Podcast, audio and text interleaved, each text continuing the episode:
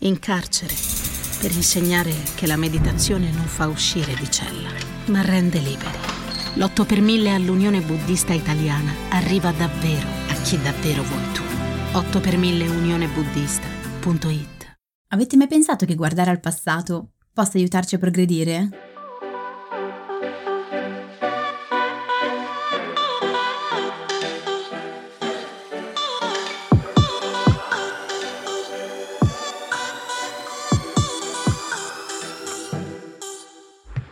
Benvenuti in questo nuovo episodio di TV Therapy, il podcast dove usiamo le serie TV per capire meglio noi stessi, le nostre emozioni, le relazioni, gli impantanamenti vari.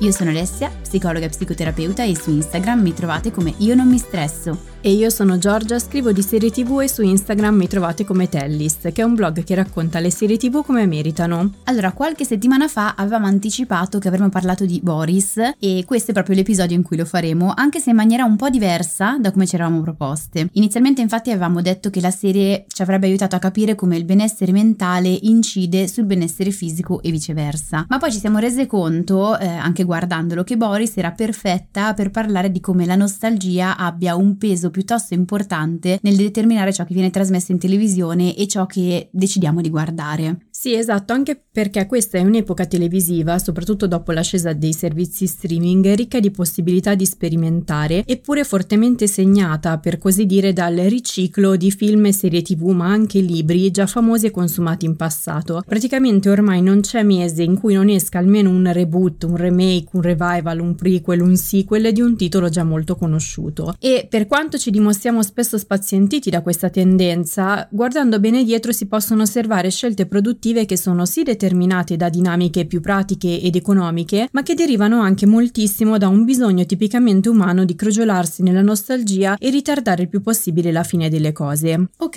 ma partiamo come sempre dal nostro momento enciclopedico e quindi raccontaci che cos'è Boris. Ok, anche se immagino che la maggior parte delle persone che ascoltano la conoscano bene, però Boris è uno di quei rarissimi esempi di produzioni televisive italiane che sono davvero definibili serie tv di culto cioè quelle serie tv che riescono a crearsi un seguito coriaceo e appassionato di estimatori e che riescono a far diventare i propri personaggi, le proprie scene, le proprie battute parte della cultura condivisa in maniera così duratura nel tempo da restare vive anche molti anni dopo la loro fine e da suscitare appunto nostalgia. Per collocarla sulla linea del tempo della TV italiana, ehm, Boris andò in onda per la prima volta nel 2007 su Fox Italia, una rete satellitare che da pochi mesi non esiste più, ma che ha avuto un ruolo fondamentale nell'introdurre il pubblico italiano a una nuova immagine di serialità, trasmettendo famose serie TV americane, non so, io mi ricordo che trasmetteva Desperate Housewives, mm-hmm. se non mm-hmm. sbaglio, e ogni tanto anche produzioni originali locali piuttosto sperimentali. Tra queste ultime c'era anche Boris, una comedy metatelevisiva, ossia una serie TV tv dove la televisione raccontava a se stessa portando in scena la realizzazione di una serie tv. In particolar modo l'idea di Boris era di prendere in giro i difetti e la qualità approssimativa delle fiction generaliste italiane, quindi le fiction trasmesse da Rai e Mediaset per intenderci, e per farlo Boris portava in scena le maldestre giornate lavorative dietro le quinte di un'immaginaria fiction ospedaliera dai sospiri molto telenovelici intitolata Gli occhi del cuore, famosissima. Gli occhi del cuore. Esatto e come spesso accade quando bisogna inserirsi in nuovi mondi narrativi, il pubblico veniva introdotto sul set degli occhi del cuore attraverso lo sguardo di un personaggio esterno appena arrivato lì, esattamente come gli spettatori. Questo personaggio, che tra l'altro direi era anche l'unico che aveva un nome normale eh, tra tutti quanti, era uno stagista timoroso e sottopagato, ma con molta voglia di imparare come funziona una produzione televisiva, le cui aspettative venivano tuttavia immediatamente distrutte al momento del suo incontro con i vari e singolari componenti del cast e della troupe degli Occhi del Cuore, che erano la parodia di archetipi ben noti al mondo televisivo italiano. Quindi c'era il regista disilluso René Ferretti, costretto a fare televisione di bassa qualità e ad avere come unico confidente un pesce rosso, Boris, come Boris Becker, eh, l'assistente di regia cinica e scontrosa, il divo borioso insicuro, hollywoodiano nelle intenzioni ma italianissimo nei vezzi e, nelle, e nella gestualità, il mitico Stanis La Rochelle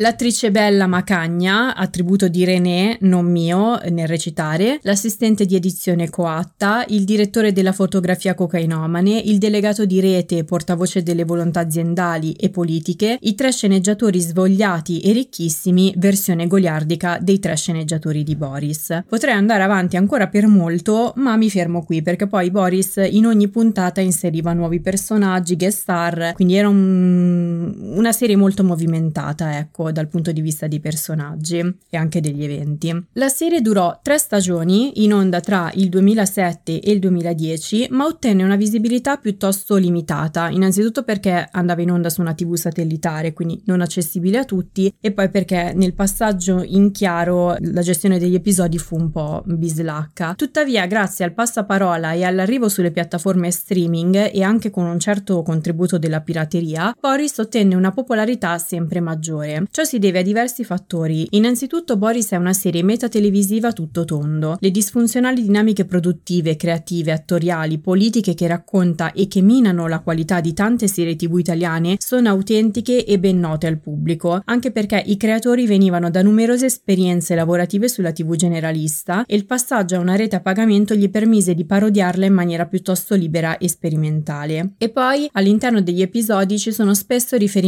filmici e televisivi più o meno sofisticati. Questa satira intelligente, mescolata a una certa comicità caricaturale tipicamente italiana, ha permesso alla serie di creare condivisione tra gli spettatori e soprattutto tra quelli frustrati dalla bassa qualità della serialità nostrana. Per farvene un'idea, in Boris ogni personaggio ha dei tormentoni ricorrenti, tipo dai dai dai, genio, cagna maledetta, voglio un altro Chuck, famosissimo, a ah, cazzo, cazzo, di, cane, cane, e l'altro famosissimo, smarmella tutto. Ma infatti io mi sa che una delle prime volte in cui ne ho sentito parlare è stato in terapia perché alcuni pazienti lo citavano mm, così, utilizzavano questi tormentoni per mm, commentare, corredare i propri racconti di fan- vita. Fantastico, io questo non me l'avevi mai detto, adesso sarebbe il caso, sarebbe curioso di andare indietro a vedere quando li tiravano fuori. Sì, sarebbe interessante, perché ai tempi avevamo in mente la TV therapy, ma non, cioè, non ancora eh, no. così bene, cioè, ma ai tempi, non nel 2007 ovviamente, che ancora non facevo questo è vero, mestiere, un, pe- un pelino dopo dopo, è iniziato nel 2012.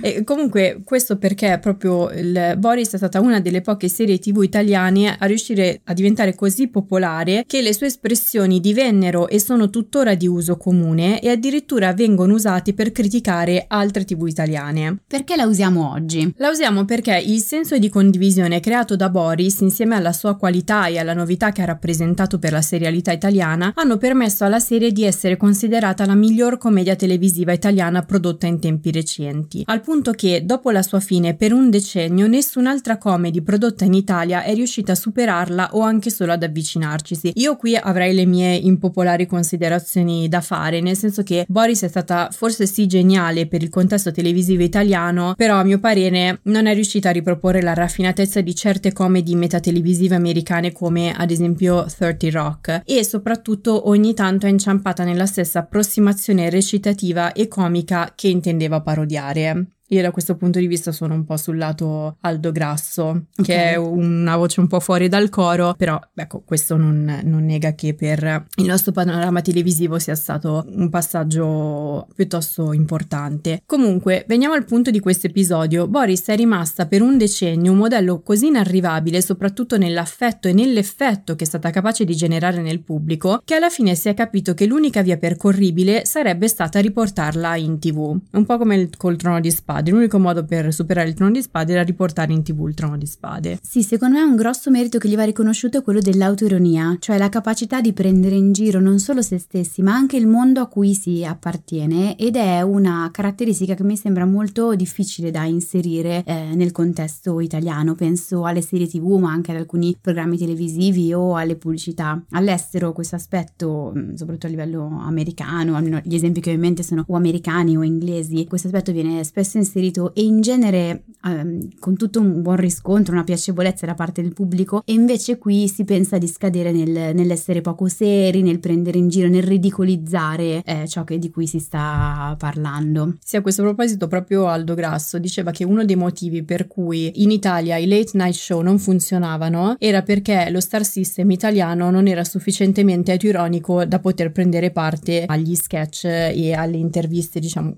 più leggere eh, degli intervistatori che poi di fatto sono dei, dei comici e bisogna fargli da spalla. Comunque l'autoironia è anche ciò che ha caratterizzato l'operazione molto furba di Disney Plus che ha deciso di farne una quarta stagione che è uscita appunto a fine ottobre nel Gaudio generale perché nella quarta stagione di Boris la troupe degli occhi del cuore deve creare una serie tv per una piattaforma streaming quindi rapportarsi con un ambiente televisivo completamente cambiato e si prendono molto in giro quelli che sono i canoni eh, sia produttivi sia narrativi voluti dalle piattaforme. Quindi ci vuole il trauma la sottotrama teen e via dicendo e anche il codice comportamentale. Loro hanno un sacco di problemi con il codice comportamentale perché il set degli occhi del cuore sarebbe considerato tossico eh, nell'ambiente televisivo di oggi ecco. Eh, quella è la parte che poi aggancia. Esatto. E io trovo che le modalità con cui Boris è stata riportata in tv e che vedremo man mano ma che comunque anticipiamo hanno riproposto fedelmente tutte ma proprio tutte le vecchie caratteristiche della serie ci aiutino a capire molto bene quest'epoca televisiva e non solo televisiva che guarda in continuazione al passato e propone ripetizione, reboot, revival, remake anziché puntare su idee nuove originali. E ci dicono anche molto di come nonostante a ogni annuncio di nuovi ricicli seriali ci arrabbiamo, ci stizziamo, tremiamo eh, distinto sotto sotto eh, vogliamo molta meno originalità di quanta parole ne richiediamo a canali e servizi streaming anche perché tra numeri e algoritmi canali e servizi streaming non fanno altro che cercare di darci quello che vogliamo. Sì, io partirei da un elemento che è emerso molto spesso negli episodi di questo podcast, specialmente nell'episodio dedicato al rewatch, cioè la tendenza a rivedere serie tv che si è già visto, ed è questo l'elemento. Si tratta del conforto generato dalla nostalgia. Allora, per definizione, la nostalgia è infatti quella sensazione che si prova nel pensare a un determinato periodo del passato con un po' di tristezza per il fatto che si sia concluso e magari sia anche ormai molto lontano e eh, insita nella nostalgia c'è anche tutto mm, quel desiderio di poterci ritornare, il desiderio di avere a disposizione una macchina del tempo, perché in quel periodo magari la vita ci sembrava eh, migliore, forse più facile, più felice, eh, spensierata. Per ognuno di noi questo termine poi in realtà assume connotazioni e sfumature molto diverse a seconda di quello che hai proprio vissuto e di come ci si sente in un determinato periodo di vita. Quindi in genere si fa un confronto tra quello che è il passato e il presente e nel momento in cui il passato è vincente da un punto di vista di eh, soddisfazioni, eccetera, tendenzialmente emerge poi il pezzo della nostalgia. Eh, anche se ci sono delle sfumature diverse, cioè qualcuno ha una nostalgia di un passato non vissuto. C'è infatti una nostalgia personale che si basa su memorie di momenti davvero vissuti in prima persona, ma c'è anche una nostalgia eh, storica che consiste nel desiderare di tornare, di poter tornare in epoche storiche precedenti, nelle quali non si è mai vissuto, ma che si tende a idealizzare focalizzandosi sui loro aspetti più positivi e spensierati, in base al fatto che ci sentiamo, come dicevo prima, soddisfatti o meno della fase di vita che stiamo vivendo. Quindi epoche storiche in realtà può essere o che le abbiamo vissute noi in prima persona e sentiamo passate, indipendentemente da come fosse andato per noi quel, quel, periodo, però di cui ricordiamo degli, degli, aspetti particolarmente positivi o che nella narrazione generale hanno tutto un aspetto di spensieratezza, positività e leggerezza, o in altri casi epoche che non abbiamo vissuto ma che ci sono state descritte o nel pensiero comune vengono descritte come molto positive e molto spensierate. Sì, questo secondo tipo di nostalgia è piuttosto comune in televisione ma anche in altri ambiti, non so, mi viene in mente nella retorica politica che stiamo vedendo in questo periodo. È un po' quel meccanismo che porta gli spettatori più giovani a desiderare di vivere negli anni Ottanta dopo aver visto Stranger Things, che li racconta come un'epoca fatta di luce al neon, nerdaggine, buoni sentimenti, o ancora c'è chi desidera di vivere negli anni 50-60 sulla scia del brio di The Marvelous Mrs. Maisel, bypassando magari i minori diritti che le donne avevano in quell'epoca. Sì, come al solito poniamo una lente di ingrandimento su quelli che sono i dettagli che sentiamo mancare, cioè su quelli che sono in realtà i nostri bisogni. Allora ciò che sentiamo mancare un pochino oggi o che vorremmo più colorato nell'oggi, allora andiamo un pochino a ricercarlo nelle epoche passate. Potremmo dire che mh, mm, riguardare una vecchia serie tv o un suo rifacimento è un po' come entrare nella macchina del tempo di cui appunto parlavamo prima e quindi che cosa accade? Che essa riporta a un preciso momento della propria vita consente di connettere il proprio passato al presente e questa connessione rende l'esperienza di visione della serie in questione o anche solo l'idea di, di, vederla più piacevole e gioiosa. Sì, questo è il motivo per cui i reboot apro una piccola parentesi. Da qui in avanti useremo la parola reboot un po' come ehm, termine ombrello, nel senso che nello specifico reboot significa il riportare in tv una serie mantenendo nel mondo narrativo ma con nuovi personaggi e trame, non so, il nuovo Gossip Girl era un reboot di quello vecchio e ci sono quindi delle differenze dai remake, dai revival, ma siccome reboot è un termine informatico che indica anche l'azione di dare un nuovo inizio, di far ripartire un programma, una serie, eh, gli anglofoni lo usano in maniera generica ogni qualvolta devono parlare di eh, una serie tv che torna con nuovi episodi. Comunque, chiusa parentesi, dicevamo che i reboot mantengono quasi sempre elementi della serie originale che distinto creano una connessione con il passato passato e di conseguenza consentono di creare una connessione emotiva tra la nuova serie e il pubblico. Pensiamo già solo alle musiche e alla sigla, che per quanto venga spesso mandata avanti da tanti spettatori, eh, skippata eh, per così dire, è uno degli elementi che più contribuisce a far immergere lo spettatore nelle atmosfere di una serie tv e che rimane impressa nella mente anche a distanza di anni. Tu skippi la sigla? Dipende dalle sigle, alcune mm. ho piacere proprio di, di vederle, dipende in realtà. Io quella del trono di spade non la schippo schippo mai. Lo sapevo. A meno che non abbia poco tempo a disposizione perché dura tipo un minuto e mezzo. Ma anche perché poi andando avanti nella serie molto spesso sia la musica sia alcuni alcune parti insomma di, di, quella sigla iniziale comunque acquisiscono un nuovo significato. Quindi secondo me quel pezzo lì è interessante. Poi dipende alcuni non, non, mi, non, mi, fa piacere rivederle o magari ho fretta però dipende sì. In alcuni casi sì. Sì l'ho notato di recente con Kimmy Schmidt. E tra l'altro sulle sigle c'è un eh, tutte delle analisi secondo me ci dobbiamo tornare adesso me lo segno. Comunque eh, nei reboot le musiche e le sigle vengono al massimo modernizzate ma generalmente restano riconoscibili di primo impatto tutto. Nella quarta stagione di Boris, ad esempio, Gli occhi del cuore di Elio e le storie tese eh, mantiene la stessa melodia, ma sostituisce il vecchio testo del brano con uno nuovo, che ci dà un'idea del fatto che la serie si svolgerà in un contesto televisivo profondamente cambiato dallo streaming. Quindi già le prime note riportano immediatamente indietro nel tempo e fanno sorridere. Sì, è molto arriva più direttamente alla, alla parte emotiva perché non deve passare dal verbale di fatto la musica. Passa direttamente dalla pancia. Dalla pancia pancia e dalle, credo, su questo poi però devo andare a fare un controllo, quindi prendete molto quelle pinze dalle strutture limbiche del cervello. La misera, qui è difficile. Sì. Devo andare a ricontrollare però questo aspetto perché non sono formatissima su questa parte, che sono le strutture poi che si occupano del processamento delle informazioni più a livello emotivo. Però su questo, ecco, no, prendetelo con le pinze che poi andiamo a ricontrollare. Comunque, se posso aggiungere una piccola cosa sulla sigla di Boris, che all'orecchio di una persona che non se ne intende, tipo me, sembra una sigla assolutamente semplicissima sul libro serie tv cult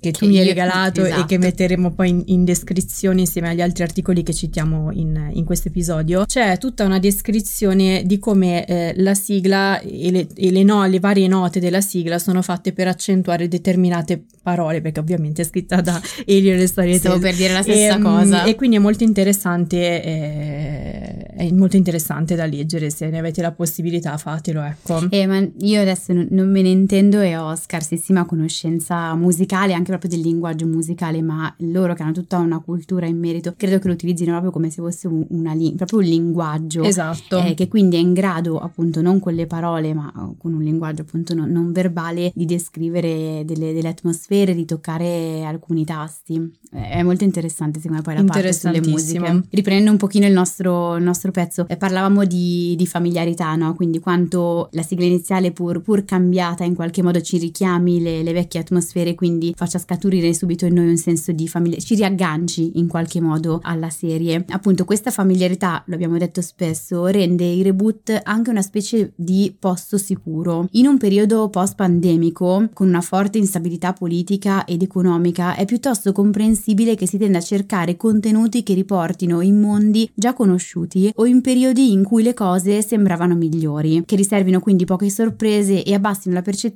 di essere esposti dai, eh, a dei rischi. Quante volte ci siamo chiesti in questo periodo ma torneremo mai quelli di prima? E probabilmente ha un po' questo, questo significato, il senso di familiarità e di posto o porto anche sicuro ha un po' questo significato. Ecco, ridurre l'esposizione al rischio riguarda gli spettatori ma anche il contesto stesso del mercato televisivo. Ormai infatti la competizione è altissima, i bilanci sono in equilibrio precario, i progetti sempre più costosi e quindi i canali e soprattutto i servizi streaming hanno bisogno di avere già in partenza un minimo di certezza che le loro produzioni attireranno l'attenzione del pubblico. Una base sicura anche per loro. Esattamente. E senz'altro le serie TV che sono legate a vecchie serie TV, ma anche a vecchi film o libri già conosciuti, danno maggiori garanzie di poterlo fare rispetto alle idee inedite. Poi però non si sa come mai, eh, se guardiamo le serie TV migliori dell'anno, penso a eh, The Bear, sono quelle originali. E poi a un livello puramente pratico, riesumare vecchie serie TV è un gran vantaggio. Per gli sceneggiatori una buona parte del lavoro è già fatto, l'ossatura del progetto c'è già, si tratta solo di svilupparla ulteriormente e riprendere qui e là piccoli pezzi in maniera tale che anche chi non conosce la serie possa seguirla da lì in avanti. Diciamo si tratta solo, però poi in realtà non è una cosa così semplice eh, e anzi è proprio qui che si annida l'insidia dei reboot, perché spesso quelli che non sono in grado di replicare le sensazioni suscitate dalla storia originale da cui provengono innescano reazioni di forte disappunto e rifiuto negli spettatori che non solo le portano al fallimento, ma talvolta riescono anche a rovinare il ricordo della serie TV originale. È come se ci si aspettasse che certe serie TV non cambino mai e non finiscano mai, eh, siano immortali, a patto che continuino a rigenerarsi sempre uguali a se stesse. Sì, non è strano, nel senso che gli esseri umani sin da piccoli sono molto portati verso la routine e, per così dire, il non cambiamento, o meglio, crescendo prediligono il cambiamento su cui hanno il controllo e non amano quindi le cose che vengono arbitrariamente cambiate dall'esterno. Probabilmente questo aspetto ben si collega al concetto di base sicura di cui avevamo parlato un paio di episodi fa proprio utilizzando The Bear di cui parlavi prima, mm-hmm. ossia posso muovermi tranquillo per il mondo, posso esplorare nuovi territori se so che i miei punti di riferimento, quindi la base sicura, rimangono lì, fissi e posso tornare da loro quando voglio e sono certa di ritrovare le medesime sensazioni, il medesimo panorama. È un po' quel meccanismo che come diciamo spesso, si ricerca nelle serie tv procedurali o come dicevamo prima si ricerca nel rewatch. Eh, qualunque cosa accada, so che andrà a finire in una, so che questa serie andrà a finire in una certa maniera, quindi conosco la struttura della serie o anche dei singoli episodi e so che posso godermi il viaggio, che tanto il finale lo posso in qualche modo eh, immaginare, annusare. E qui per certi versi è, è simile, ma per quanto riguarda le atmosfere, ossia posso rituffarmi nel passato ritrovando le medesime sensazioni e lo stesso clima, al netto di una realtà quotidiana attuale che invece cambia e che quindi non sempre ci fa sentire al sicuro. Ecco, quel senso di sicurezza probabilmente lo ritrovo nel reboot, appunto adesso al di là di quello che è il panorama attuale in senso storico, soprattutto nel momento in cui in età adulta il panorama intorno a noi sembra eh, un po' meno certo rispetto a quello dell'infanzia, anche semplicemente perché siamo esposti a più eh, responsabilità, decisioni da prendere e insomma ci sembra di avere maggiormente le redini in mano e allo stesso tempo che quelle redini ci possono essere tolte da, da un momento all'altro, mentre i bambini teoricamente e soprattutto se hanno una base sicura affidano quelle redini a qualcuno con si spera, l'incurabile certezza che qualcuno quelle redini in qualche modo le faccia, le faccia andare. Su questo mi aggancio un po' sulle atmosfere familiari perché questo discorso mi fa venire in mente il modo in cui alcune persone descrivono il rapporto con i propri nonni o proprio i nonni in sé, cioè eh, ci tengono che la casa dei nonni rimanga in qualche modo uguale, cioè è una cosa che reputano come piacevole che ci siano quegli stessi profumi, quel modo di impastare, adesso non so. Ai nonni è anche concesso di comprare quello stesso tipo di caramelle che veniva comprato nelle dell'infanzia anche se non erano graditissime, perché il punto è che mantengono viva e anche un po' immutata la nostra parte infantile. Il passato è un po' una certezza. Ecco, hai citato i procedurali e mi fai venire in mente la terza stagione di Boris, dove la troupe eh, non sta più girando gli occhi del cuore, ma un medical procedurale all'americana. E I procedurali sono quelle serie tv tipo Grey's Anatomy, tipo The Good Wife, dove c'è un caso e una squadra di professionisti che deve risolverlo. E tutti i personaggi di Boris sono convintissimi di fare veramente e finalmente la TV di qualità, quando poi si scopre che la rete ha affidato a loro il progetto per farlo intenzionalmente fallire, mostrare al pubblico che la serialità all'americana è una fuffa e poter continuare a fare le solite fiction approssimative in tutta tranquillità. Poverini. E loro si impegnano tantissimo a fare questa uh, serie che si chiama Medical Division e poi si scopre che è stata totalmente copiata uh, da una serie americana. Comunque, parlando del passato come certezza, gli esempi di reboot di maggior successo che mi vengono subito in mente sono in effetti proprio quelli che hanno mantenuto intatti l'essenza e i personaggi della serie originale, ricollocandoli però in un contesto attuale. Una di quelle che secondo me l'ha fatto meglio è stata senza dubbio Will e Grace. Io credo che quando Will e Grace è uscita con il suo revival, la gente era stupitissima che fosse riuscita a, a piacere ancora, a far piacere ancora eh, i suoi episodi. Ma anche il revival di Sex and the City, secondo me, non se l'è cavata malissimo. E Boris ha fatto lo stesso. Cioè, la cosa che ha fatto felici i fan di Boris e li ha convinti a vedere la quarta stagione, perché poi già a vedere dal trailer di questi reboot ci si fanno delle aspettative su come sarà. E nel caso della quarta stagione di Boris, già dal trailer si era certi che i personaggi ci sarebbero stati tutti, ma proprio tutti, e che si sarebbero visti uno per uno i riferimenti ai tormentoni passati con la stessa scorrettezza del passato. Questo mostrarsi sempre uguale a se stessa. La nuova Boris lo ricerca in maniera anche un po' esasperata e viene attutito poi dal fatto che almeno il contesto in cui si svolge la storia sia cambiato e sia più moderno. Diciamo che il reboot è una specie di negoziazione tra gli operatori dei media e gli spettatori, ai quali viene promesso con molta cautela che vedranno la stessa idea ma con dei piccoli cambiamenti che la renderanno migliore e che poi gli permetteranno di identificarsi. Sì, che poi i reboot possono avere un effetto positivo anche nel loro essere fallimentari. Christine Baccio, una psicologa che ha fatto parecchia ricerca sulla psicologia della nostalgia, ha spiegato come provare a guardare al passato sia un'esperienza dolce amara, di conflitto. Dolce perché ci rimanda a periodi che hanno un significato confortevole per noi, amara perché non sempre questo passato, come nel caso di alcune serie, ci si ripropone in maniera soddisfacente e soprattutto si ha la consapevolezza che lo scorrere del tempo sia irreversibile e certi momenti non si possono più eh, rivivere. E sarebbe poi interessante qui andare a vedere come questo aspetto della, della nostalgia, del rivivere il passato possa essere preso in maniera differente a seconda del periodo, della fase di età, della fase di vita in cui la persona si trova. Sono quasi sicura che riguardarlo a 30 anni o a 60 abbia delle sfumature di- differenti perché diversi sono i compiti di vita che si stanno affrontando in quel periodo. Tuttavia questo senso di amarezza può essere eh, condiviso e creare unione tra le persone che lo esternano, come appunto i fan di una stessa serie tv, perché ci, ci si ritrova, c'è un senso di, di condivisione. Ecco, questo aspetto di condivisione torna anche nel cercare di capire il perché proprio quest'epoca sia ricca di riesumazioni di vecchie serie tv. Una tendenza a riproporre vecchie storie c'è sempre stata in realtà, già negli anni 20, 30, 50 Hollywood veniva accusata di scarsità di nuove idee che all'epoca venivano rubate ai teatri di eh, Broadway e le serie tv godevano già di una certa immortalità grazie alle repliche a ripetizione. Però negli ultimi anni questa tendenza al riciclo si è fatta molto più massiccia. Alcune analisi l'hanno spiegata guardando al modo in cui il panorama televisivo è cambiato, con sempre più canali, piattaforme e serie tv cucite sui propri gusti a disposizione, il pubblico si è frammentato moltissimo. Quindi immaginatevi che da una massa unica si siano create tante piccole nicchie, tanti piccoli gruppi di spettatori. I titoli vecchi, conosciuti dalla maggioranza degli spettatori, hanno il potere di ricompattare questo pubblico. Di questa tendenza il critico televisivo James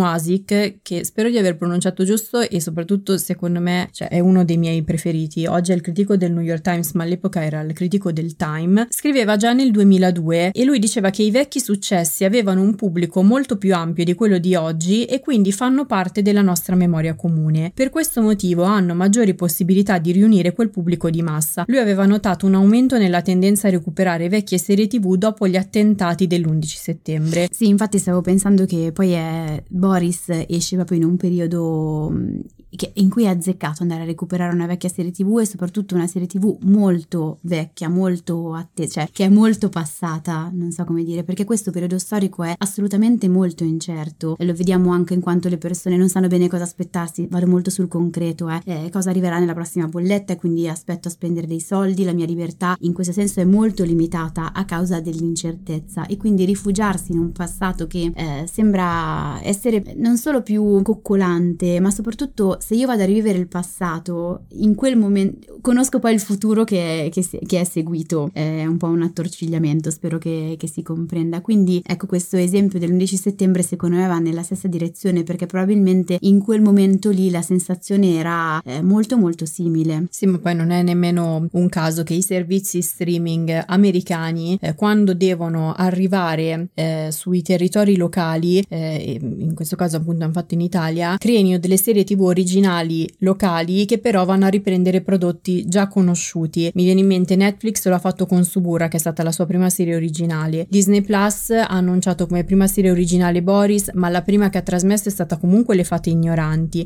Quindi ecco c'è un modo di crearsi un, un capannello, diciamo così, di pubblico attorno mostrandogli che produrranno cose che conoscono già, ecco. Diciamo che accettiamo più facilmente le, novità noi esseri umani se all'interno si inserisce qualcosa di conosciuto e si eh, abbassa l'effetto estraneità, l'effetto diverso che invece molto spesso allontana. Qua potremmo aprire delle parentesi anche per quanto riguarda le migrazioni e il nostro eh, rispetto, la nostra forma mentis nei confronti delle persone migranti, ecco però vabbè, chiudiamo la parentesi, però ecco diciamo che accogliamo più facilmente ciò che sentiamo anche solo per un'anticchia simile a noi. Allora poi ci sentiamo più sicuri nel poter esplorare anche la diversità diversità. Assolutamente, poi bisogna anche dire che questi vecchi successi hanno la capacità di attrarre anche gli spettatori più giovani, cioè quelli che non erano ancora nati quando andavano in onda, ma che hanno avuto modo di viverli oltre che attraverso repliche e streaming, anche attraverso le memorie connotate di affetto dei propri genitori, zii, nonni, amici di famiglia. E questo spiega anche perché, se ci facciamo caso, anche le recenti serie originali, Stranger Things su tutte, sono una commissione di riferimenti alla cultura pop di decenni decenni passati, creata apposta per suscitare una specie di nostalgia diffusa e intergenerazionale. Sì, la nostalgia è un aggregatore potentissimo, un'esperienza emozionale che, che unifica. Se ci facciamo caso, i momenti che uniscono di più quando facciamo cene di famiglia o rimpatriate varie, ma anche ai funerali in realtà lo facciamo, cioè è il pezzo che ai funerali un po' ci coccola e ci dà un minimo di sollievo, sono proprio quelli in cui si ricorda delle esperienze o di situazioni condivise in passato. Assolutamente. Poi ogni volta volta che le, le, racconti, racconti sempre le stesse cose, però ridi sempre lo stesso, cioè non, non, c'è modo di cambiarla. Ma sì, ma perché qualunque cosa accada, quel pezzo lì non, non si cambia, quel pezzo lì eh, rimane ed è soprattutto un qualcosa che è condiviso, non è solamente nella mia memoria, che quindi può essere cancellato, è nella memoria comune. E io dico sempre che nel momento mh, in cui un evento diventa un ricordo, ed è un ricordo che non è solamente nella mia testa, ma anche nella testa di qualcun altro, diventa immortale. È il ricordo che poi poi eh, spazza via in qualche modo il senso di morte. Perché nel momento in cui io ricordo, nel momento in cui le persone eh, vengono ricordate, eh, diventano immortali per certi versi. Quindi quello che li riaggancia a terra. Abbiamo già pronta anche la puntata sul lutto. Eh, volendo sì, eh, tosta, però questo aspetto qua è sempre molto piacevole, si pensa che, che, questo comporti una non elaborazione se c'è bisogno di rimanerli agganciati, ma in realtà quel pezzo lì è quello che proprio ci dona per certi versi proprio l'immortalità, cioè tu rimani qui con me, quel pezzo di te rimane qui con me e se è anche affidato nella testa di qualcun altro, sono certa che qualunque cosa accada, questo è un ricordo condiviso nella mia famiglia o a livello più ampio, a livello generazionale, sociale. Sì, questo discorso l'avevamo già un po' affrontato parlato nell'episodio su Firefly, su quello che succede quando finisce una serie. Però la um, metafora delle rimpatriate che hai usato prima mi rimanda anche al fatto che eh, spesso i reboot stessi sono un po' come una rimpatriata, nel senso che durano il tempo di una stagione di un episodio speciale. È difficile che le reti televisive o i servizi streaming riescano a portarli avanti per più stagioni, però quel poco che durano è sufficiente ad aggregare ascolti e visualizzazioni. Ecco, a questo proposito qualcuno ipotizza che le serie serie tv più resumate o i periodi storici più raccontati al momento in tv appartengano agli anni 80 e 90 e qui veniamo un pochino al discorso di cui tu parlavi prima delle fasce di età perché in quel periodo i millennial hanno vissuto la loro infanzia e adolescenza lì hanno i loro ricordi migliori almeno si spera che li abbiano i loro ricordi migliori e queste serie sono per loro un po' terapeutiche se si considera che sono la generazione che ha più difficoltà sia a livello di solitudine sia nell'individuare un preciso scopo di vita. Sì, e qui c'è un dato che porta Christine Baccio che a me è molto stupito perché io non lo avrei detto onestamente, la quale racconta che eh, i dati da lei raccolti eh, mostrano come la fascia d'età più coinvolta dalla nostalgia sia proprio quella dei giovani adulti. Questo perché si tratta di una fase di vita di mh, forte transizione e anche di forte eh, incertezza. E guardare al passato e tornare indietro anche attraverso le serie tv facilita la comprensione del significato della propria vita, permette di ricordarci chi siamo, che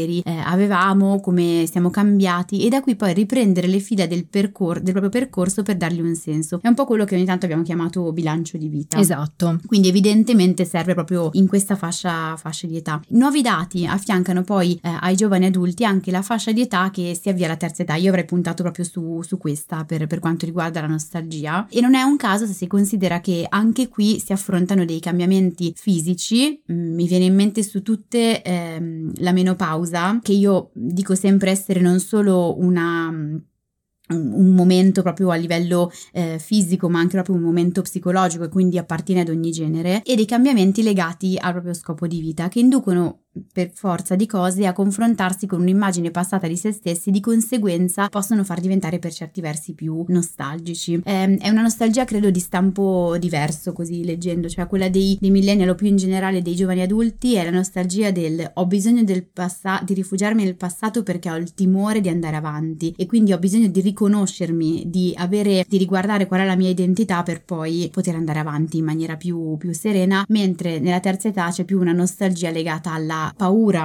della morte della vitalità o della morte più in generale. Sì, diciamo che poi soprattutto nel caso dei millennial, internet mette in contatto tutti i giorni con contenuti anche televisivi per così dire nostalgici, non so, meme, eh, gif, eh, spezzoni su YouTube o sui social e via dicendo, facilitando questo processo, il che a questo punto ci mostra anche come guardare al passato non significhi necessariamente regredire, ma anzi possa aiutare a progredire. Sì, tutto poi dipende da come da che uso facciamo della, della nostalgia nostalgia, da come interpretiamo il passato e lo capiamo in maniera mh, tale che possa innescare un cambiamento positivo, cioè quindi se lo uso un po' come se fosse una sorta di trampolino eh, di lancio, io ogni tanto mi sono trovata a dire rispetto ad alcuni pazienti torno un attimo indietro e poi cresco. E molto spesso ci focalizziamo su aspetti diversi dei nostri ricordi in base allo scopo che abbiamo eh, nel presente. Bacio ha paragonato questo processo alla fine di una relazione importante, quindi la nostalgia in- inizia inizialmente può generare tristezza, sconforto, sconforto, l'idea che non si riuscirà più a creare un legame simile, ma spostando il focus si può utilizzare per capire cosa non ha funzionato, quindi anche qui fare un bilancio e mm, che cosa potrebbe rendere più soddisfatti adesso, che cosa si vorrà o cosa non si vorrà da una nuova relazione, anche capire chi siamo stati nella vecchia relazione chi siamo diventati e cosa potremmo essere in una nuova relazione. Sì, che poi questo accade anche con le serie TV, non solo perché, come spieghi spieghiamo spesso nei box domande di TV Therapy su Instagram, quelli del mercoledì, il modo in cui la nostra percezione delle vecchie serie TV cambia può dirci molto di noi e delle fasi di vita che abbiamo attraversato e che stiamo attraversando, ma anche perché i reboot tendono spesso a cercare di far progredire le serie da cui provengono, adattandole alle questioni e ai bisogni contemporanei. Questo non sempre viene fatto in maniera adeguata, ci sono stati ad esempio dei tentativi molto bislacchi eh, di correggere il passato, come quello quello di inserire in maniera forzata la diversità in alcune serie vecchissime e per questo poco inclusive, eh, però insomma se una serie tv è molto vecchia eh, non c'era ancora questa attenzione all'inclusività, quindi è naturale che non lo sia. Sì, diciamo che diventa anacronistico, esatto. perché sarebbe come mostrare una serie tv del medioevo e inserire uno smartphone, cioè inseriamo in un'epoca storica in cui una cosa non era ancora stata inventata, su cui non si poneva attenzione, un oggetto che è eh, anacronistico, che non fa parte di quell'epoca storica, quindi non si parla di oggetti ma di attenzione, di variabili più psicologiche e sociali, ma il meccanismo poi è lo stesso, stride. Sembra che tu mi lega nel pensiero perché io ieri mi sono imbattuta in un articolo che eh, raccontava di una specie non so, di corrente di pensiero che è convinta che si possa viaggiare nel tempo e quindi trova nei vecchi quadri e nei vecchi filmati di tanti di decenni fa, di secoli fa, l'uso della tecnologia. Quindi non so, c'era un quadro antichissimo dove una ragazza che leggeva palesemente un libro, loro sostenevano che fosse uno smartphone, oppure un filmato dove c'era una, una donna che usava un telefonino dei, negli anni 30. Vabbè, non c'entra niente, però mi fa ridere perché mi sembra che noi, tu mi legare il pensiero. Noi diamo ecco. un significato a quello che vediamo anche sulla base di quella che è la nostra esperienza. Test di Rorschach, Docet.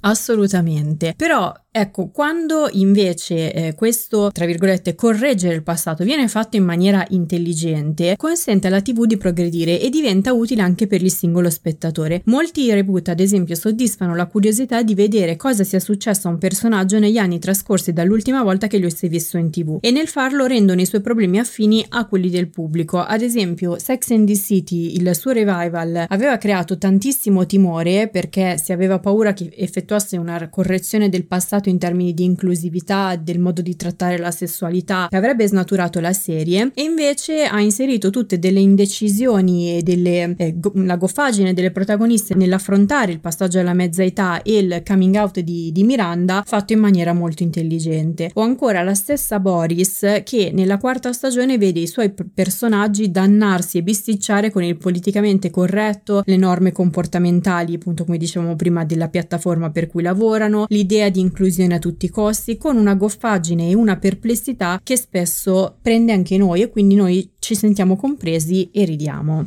Sì, credo che poi il punto sia lì, cioè le, le serie che credo non, non, funzionano in questo passaggio sono quelle che cercano di snaturare eh, la realtà, raccontare una, una, realtà diversa per paura o perché ci piacerebbe che fosse diversa e in realtà poi le persone non si riconoscono perché i passaggi che accadono nella vita sono eh, differenti, cioè quindi in, alc- in, alcuni casi, anzi in molti, eh, tutta la parte del coming out, eh, per certi versi anche dell'inclusività o del passaggio alla mezza età sono effettivamente, portano con sé delle difficoltà. Eh, negarle Mm, non, non le rende più inclusive, le rende poco aderenti alla realtà e le persone poi non si ritrovano. Quindi però siamo giunti alla fine di questo episodio, vi portiamo come sempre tre serie tv simili, così se siete dei nostalgici possiamo andare un attimino, vediamo degli spunti da questo punto di vista. Assolutamente, allora la prima è proprio coccola per la nostalgia perché è Gli occhi di Boris, al momento su YouTube non è una serie tv, è un episodio da mezz'ora, non arrabbiarti, è uno speciale girato nel backstage della prima stagione di Boris, quindi si fa un giro sul set della serie, si vedono gli attori incontrare le loro versioni reali dei personaggi, membri della vera troupe che vengono impiegati come comparse nella finta troupe. Insomma, si capisce davvero il significato di quanto Boris sia una serie nella serie su più livelli. So che è uno speciale piuttosto datato, che gli appassionati magari avranno sicuramente visto, ma lo segnaliamo nel caso qualcuno se lo fosse perso. Ok, seconda serie. Allora, la seconda serie è Reboot, eh, giusto per rimanere in tema di puntata. È uscita una settimana dopo di Boris, sempre su Disney Plus. Io non so se la cosa sia casuale, però ci sono tante affinità perché Reboot è una serie comica scritta dal creatore di Modern Family. Un po' come in Boris, gli episodi sono ambientati nel dietro le quinte di una vecchia sitcom americana dei primi anni 2000 che sta per tornare in tv con un reboot prodotto da Hulu, che tra l'altro è la stessa piattaforma che negli Stati Uniti ospita la serie. Dietro i vari problemi legati alla realizzazione della sitcom, i cui attori hanno delle tendenze e dei legami reciproci molto disfunzionali, c'è tutto un discorso sulle seconde possibilità, sul tornare nel passato per trarre un senso della propria esistenza e usarlo per andare avanti e progredire. È molto piacevole da vedere e la cosa curiosa è che le parti migliori sono quelle, non a caso, che replicano alla perfezione le vecchie sitcom classiche. La terza serie invece ci sposta un pochino dalla nostalgia ed è Derry Girls, che al momento si trova su Netflix. È una comedy molto amata, che però è rimasta un pochino di nicchia e che segue cinque adolescenti che frequentano una scuola cattolica e vivono i loro problemi di gioventù nell'Irlanda del nord degli anni 90, cioè un'epoca politicamente e socialmente parecchio travagliata nella storia irlandese. La consigliamo perché dopo la sua recente fine, l'Atlantic ha pubblicato trovato un articolo breve ma molto interessante, che poi mettiamo nella descrizione, sul fatto che Derry Girls sia una delle poche serie teen a essersi conclusa con la fine dell'adolescenza dei suoi personaggi, andando quindi contro la tendenza del genere a seguire i suoi personaggi anche nell'età adulta, e quindi ad andare avanti con le stagioni o anche a fare reboot, revival, magari poi ci smentirà perché magari però non credo, e quindi andando contro la difficoltà del mercato televisivo e del pubblico stesso nel lasciare andare le cose, cioè nell'accettare che le fasi di vita finiscano e ne inizino di nuove. Avviso che questo articolo contiene uno spoiler sul finale della serie, però è molto interessante. Perfetto, siamo giunti alla fine di questo episodio. Ci vediamo al prossimo episodio. Come sempre, se avete dubbi, domande, curiosità su come vi fanno sentire le serie TV che state guardando, ci trovate ogni mercoledì su Instagram, Su Tellis con la Y e su Io non mi stresso e vi ricordiamo che la TV Therapy esiste anche come terapia di gruppo, quindi se volete rimanere aggiornati su nuovi gruppi in partenza o inserirvi in lista d'attesa, seguite il podcast o iscrivetevi ai nostri canali. al prossimo episodio. Al prossimo episodio. Na, na, na, na, na. Dai! Je t'aime. Educata. Eh, questa voce qua. Puoi farcela, puoi farcela, puoi farcela. Dai, dai, dai! che alla fine si è capito che l'unica via per corri... Oggi non ci sono i gatti, c'è lui. Perché io ti leggo nella mente. Però il um, metafora delle rimpatriate che hai usato prima e che ho scritto io, vabbè, fa niente. Internet mette in con... Mi ho scrocchiato il polso. Sentiamo Facciamo la nostalgia Ah, diciamo qualcosa sulla nostalgia? Sì. col parco. Qualcosa sulla nostalgia del parco? Sì, Salutiamo tutti i nostalgici. no, Salutiamo tutti i nostalgici. no, Di voglio vivere negli anni Ottanta. sì. In una grande città italiana per insegnare compassione, gentilezza e felicità, in un piccolo monastero del Nepal, per le stesse identiche ragioni. L'8 per 1000 all'Unione Buddista Italiana arriva davvero a chi davvero vuoi tu.